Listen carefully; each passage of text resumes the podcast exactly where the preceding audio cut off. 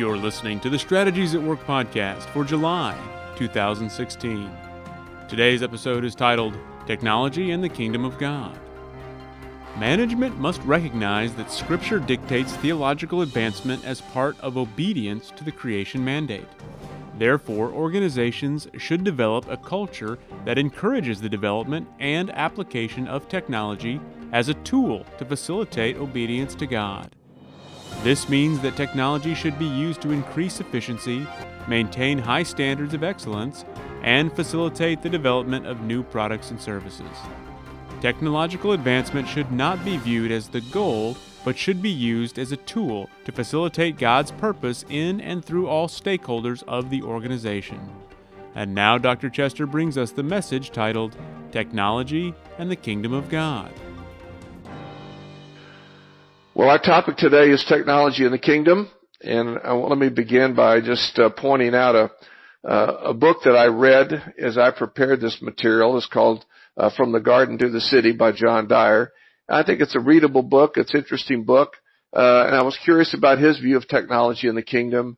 And in the book, uh, he tells a little story that kind of illustrates where he is with this whole idea.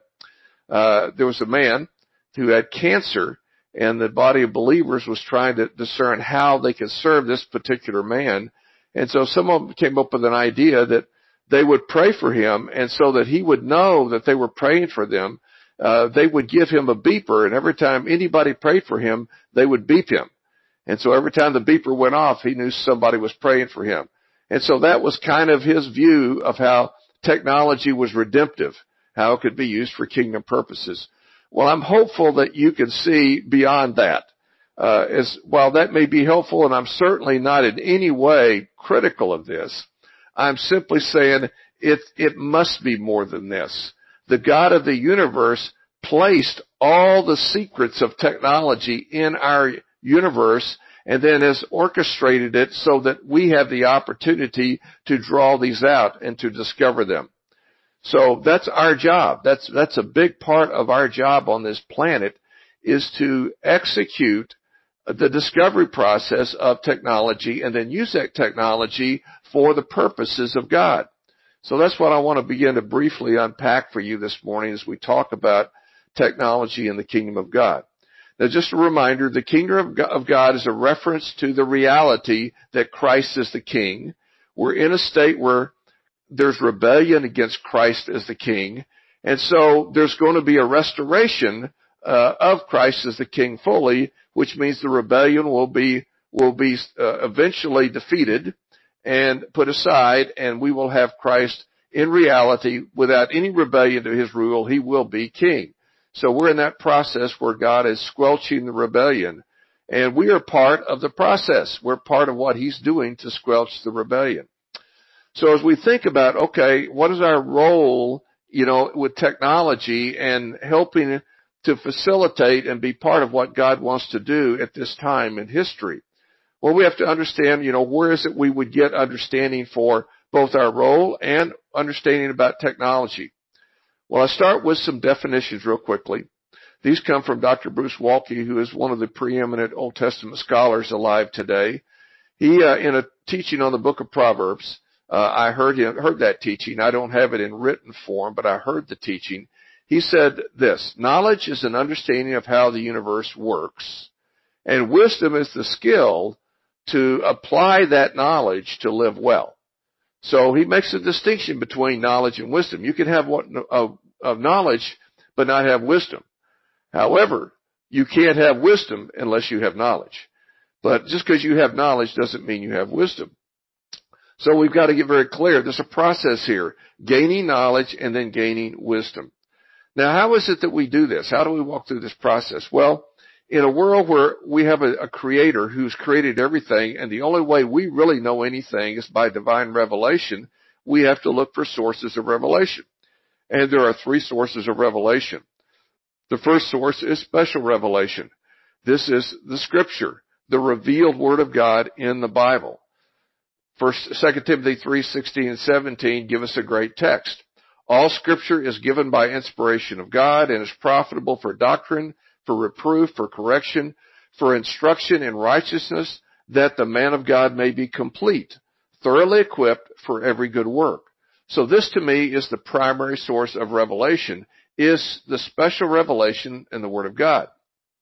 The next source of revelation is general revelation. General revelation is a revelation of God in creation. It is general in the sense that it is, it is available to everyone. Special revelation is only available to those who bend the knee to Christ and who accept the Bible as God's Word. If you don't do that, you won't be receiving much from Scripture. But if you really receive Scripture as God's revelation, it becomes very special revelation to you. It's available to you by virtue of your profession of faith in Christ and the illuminating work of the Spirit.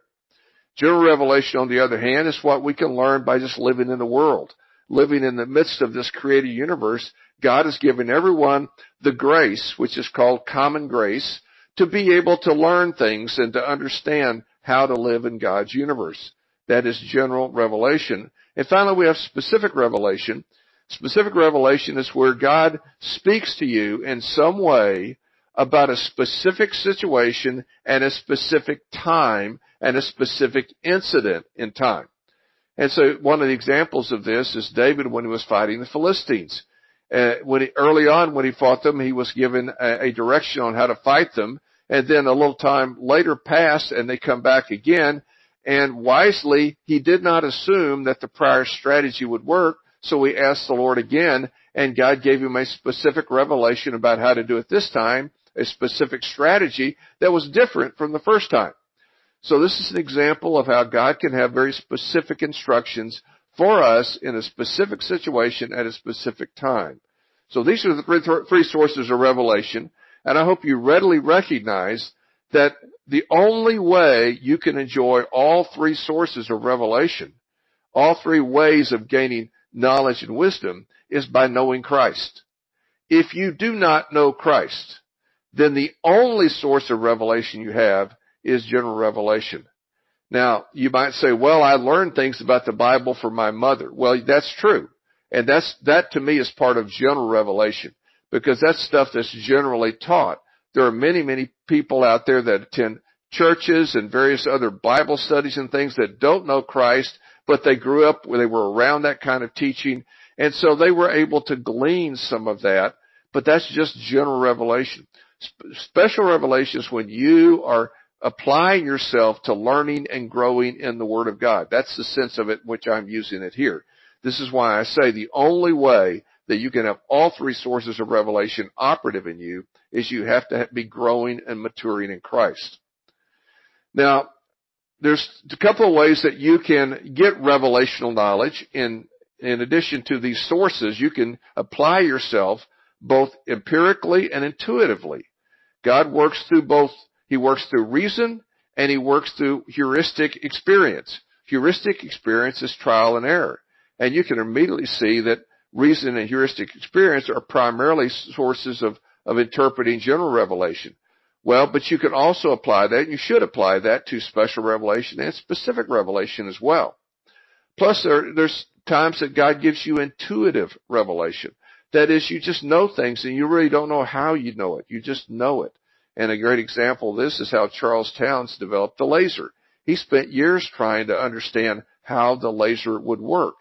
And it wasn't until he was the day of, of a special meeting with a military department that had actually funded his research that he had to give an account and he had nothing to say and he's seeking the Lord on a park bench in Washington DC early in the morning praying for what he was going to say to the War Department and the Lord downloaded to him that day the revelation he needed for how the laser would work. And he knew as clearly as anyone that that did not come from him. That came by divine impartation to him. So that's just an example of how God illuminates revelation. You see, revelation requires illumination. You have to be able to see it. Revelation can be in front of you, but if you don't have illumination to see it, you're not going to see it and you won't understand it. So that's key. Revelation and illumination. Revelation, you can say, is the source of wisdom and knowledge. Illumination is the hermeneutic. It's the way you're able to see it and they'll properly understand it. Now, an example of intuitive revelation, I gave you Charles Town, but another example I think is fascinating because this came from men that I don't think knew the Lord. But yet, deep down in there's inside of them, they had a sense that God was at work revealing things to them. This was Edwin Land and Steve Jobs. Both of them were very famous developers of products in the 20th century. Edwin Land developed the Polaroid camera. Steve Jobs developed, of course, the Macintosh computer. And in a famous conversation that was recorded by uh, one of the one of the executives, John Sculley of Apple at the time, this is what he recorded that was said that day. Dr. Land said, supposedly, I could see the Polaroid camera, what it should be. It was just as real to me as if I were sitting, it was sitting in front of me. This is before he developed it. He could see it.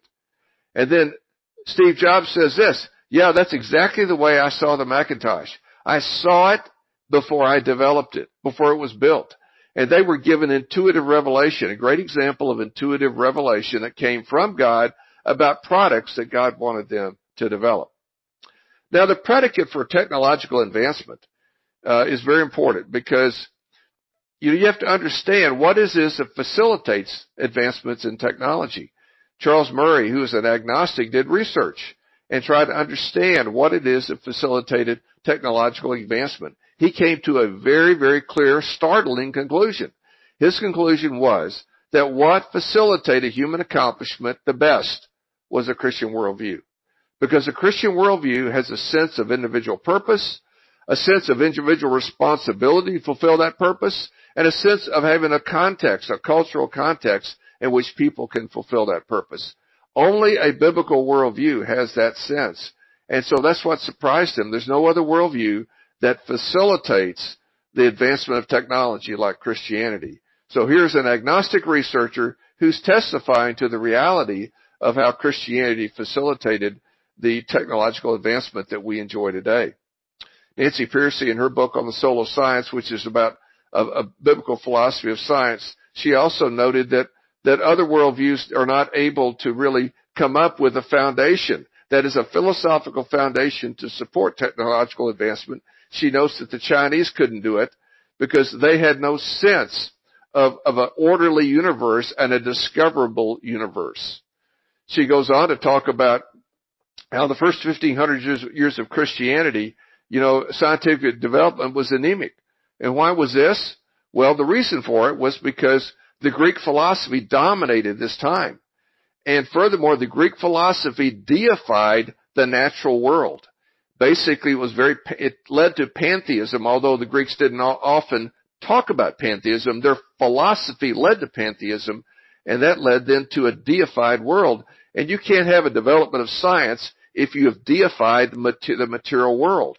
You see, God, while He is immanent, He's not, He's, He's not, the essence of God is not the material universe. He created that. It certainly reflects Him in many, many ways, but it's not Him. He is transcendent and He is both immanent. He's immanent here to govern. He's transcendent in the sense that He defined all things. So again, a biblical worldview was necessary as a foundation for a philosophy of science to be developed that would produce technological advancement. Now, there are a number of key presuppositions that that that drive this, but probably none none is more important than a creator who's created based on transcendent, immanent principles. He's a rational, good creator who has created these timeless universal principles that really govern our universe what's so amazing to me, having been trained as a scientist, is to see how the, the philosophy students in the philosophy departments of universities today have no clue what the philosophy of the scientists are. The philosophy students are all about relativism, postmodernism, you know, denying timeless universal principles, and yet you go down, down the street to the science building, they are building everything in science based on timeless universal principles. So within the university itself, there's not consistency. There's disconnects there, and nobody seems to be addressing that. I keep waiting for someone to recognize this, and it goes unrecognized. The only way you can advance technology is to believe in timeless universal principles. There's no other way to do it. If the, if the universe is going to change between today and tomorrow, we can't predict anything. We can't forecast anything. We don't know what the rules are going to be tomorrow. But the reality is it's unchangeable because we have a God who is unchangeable. He's created these principles And it's great men of God that have embraced this reality about God that have now built a, a, a philosophy of science that supports technological advancement. And that's the key. Christianity is the only world, worldview that really supports this. What kept us bound up for so long was Aristotle's view of science. Aristotle's view of science assumed that we have many gods. It was polytheistic and these gods were whimsical and that's what created the various phenomena that we experienced in the universe was these gods warring with each other and disagreeing with each other that created all kinds of effects that we could never predict. So there was never any picture in Aristotle's philosophy of science that you could have timeless universal principles that were discovered. And it was great men like Copernicus, Kepler, and Newton that stood up and said no to the Aristotle's view of science, this pagan view of science that dominated Christianity from the time of Christ until the 16th century and said that is not correct. And these men began to lead the way to break free from paganism so we can now build a biblical philosophy of science. Now why is all this important? Well, we have a mandate for technological advancement. It's right in the creation mandate. If you look at that text, you find in there, there's a phrase in there that says, God said, blessed, uh, God, then God blessed them and said to them, be fruitful and multiply, fill the earth and subdue it. Now that word subdue comes from the Hebrew word kabash. It means to make subservient. The implication is you're bringing the physical universe into obedience and subservience to man so that man can fulfill his role, which is outlined in this mandate, to have dominion, to rule the universe, to represent God in that rulership. And so that's what, that's what we have. This is the basis for technology. If you are involved in technological advancement in any way, and everyone should be on some level, you need to know this is the biblical foundation for it right here. To subdue it. To bring our understanding to bear upon God's physical universe so that we can then go forward and rule and reign according to the will and ways of God even better and better over time. Interestingly, before the Greeks, there was a lot of technological advancement that occurred. Uh, and here, uh, here on this this particular uh, uh, screen, I'm showing you a number of examples of this. I don't have time to take you through it, but you know, you, I want to capture it on the video so that uh, if you have a chance to go back and look at this, you can ponder some of these things. But there's some amazing things that happen. You know, we learn how to build things, construction. We learn how to communicate. We learn how we learn something about healthcare. We learn things about information technology and mathematics and military weaponry, all kinds of things that we have learned before the Greeks came along and really kind of distorted the philosophy of science and in many ways kind of blocked the development of technology for the next 2,000 years. From the time of the classical Greek period in about the 4th century BC to the 16th century AD, that's 2,000 years, largely that, the technological advancement during that time was very anemic. And it was because largely the Aristotle's view, the Greek view of science was adopted. And it was rooted in pagan polytheism. Whimsical gods doing things, therefore we cannot know any principles about science and technology. It took Christians to break free from that. So now we have the ability at a new level today to obey the creation mandate and to actually make technology subservient to us so we can better serve the purposes of God. So our job here is to steward technology and to use it as a tool of dominion, a tool to bring forth the will and ways of God. And we have to recognize that we have time and talent and treasure and all of these things need to come together and produce an increasing, advancing uh, a culture that's taking dominion of God's creation, ruling and reigning better and better. Keep in mind the Trinity is always at work. That we are to be lining up with what the Trinity is doing. The Trinity is unveiling this technology to us. We're discovering the plans of the Father. We see in Christ the one who executes the plans of the Father. So as we, we knit ourselves with Christ, we are now discovering our role in the meta narrative and we are becoming his agents to execute the plans of the Father. And the driving facilitator of all this is the Holy Spirit. So this is the way all this fits together. We need to see ourselves in our work as being partnering with the Trinity, with God the Father, the Son, and the Holy Spirit to execute His will and do His will according to His ways. Most people, even professing Christians today, extol technological advancement as tools to be used for what is called the common good or greater good, terms that are not generally well defined. At least in my searching for good definitions of this, it's, it's generally just vague definitions. And so we've got to get clear, and I'm going to offer what I think is some clarity on this. The way that we deter- determine the common good and the greater good is simple. It is that which aligns with what is in it for God. You see, we're in a culture that wants to believe what's in it for me. That becomes a big question. It's not what's in it for me. It's what's in it for God. That's the only thing that counts. That's the greater good. That's the common good. So we need to be busy about discerning what's in it for God. Why is God unveiling this technology?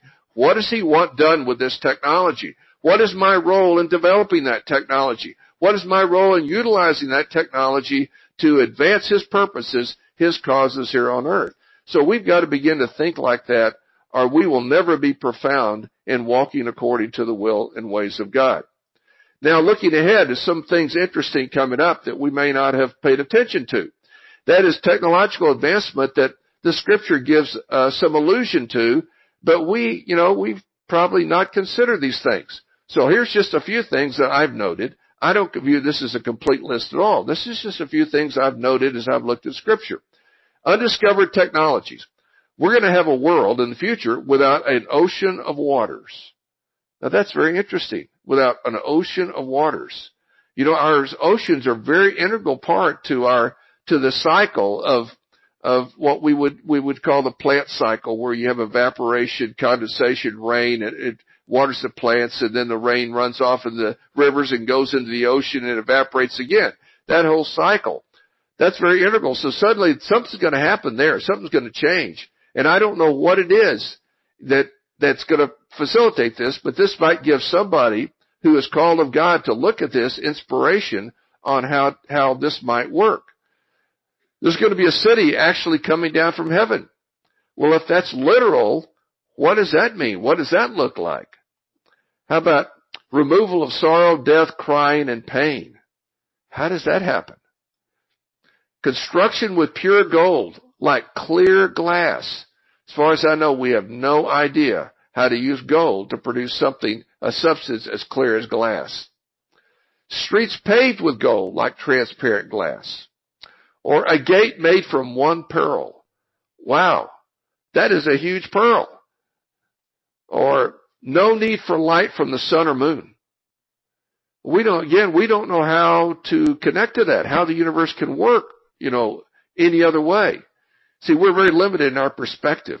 But God is seen here through these future technolo- technologies that are going to be a reality, there's something a whole lot more to this universe that we have begun to understand. You know, I read these things and I see these things. Another one is fruit trees bearing fruit in every season and animals that are not are not uh, uh, uh, they're not there's no animosity between the animals. I see those things. I think, wow, how does that happen? You know, I realize that, wow, there is a God who is so much beyond us, so much bigger than we are, who thinks way beyond we think. You realize, wow, there's, there's so much more here. Can somebody get inspired when they see this and realize, wow, the only way we're going to uncover these technologies is God's got to reveal them to us. He's got to show them to us. And will somebody be used of God to unveil some of these technologies? Just like Steve Jobs and Edward Land were used to unveil certain technologies. Charles Townes unveiling the laser. He used men to unveil technologies. Will he do that in the future? He very well might, and some of us may have roles to play. So we've got to get very clear that the, the kingdom of God includes technology. It's part of God's plan. Advances in technology are ways that we, we increase and improve our ability to exercise the rule and reign of God on this earth. And we must be about these things. We could, we could take a look at just businesses and we can see many businesses that have tried to be, to exist and have not tried to advance technology. They simply tried to maintain their technology. The railroads are a great example. Railroads, when the airplane came along, had no vision that there might be a better vehicle for transportation than a railroad. They just were busy running a railroad.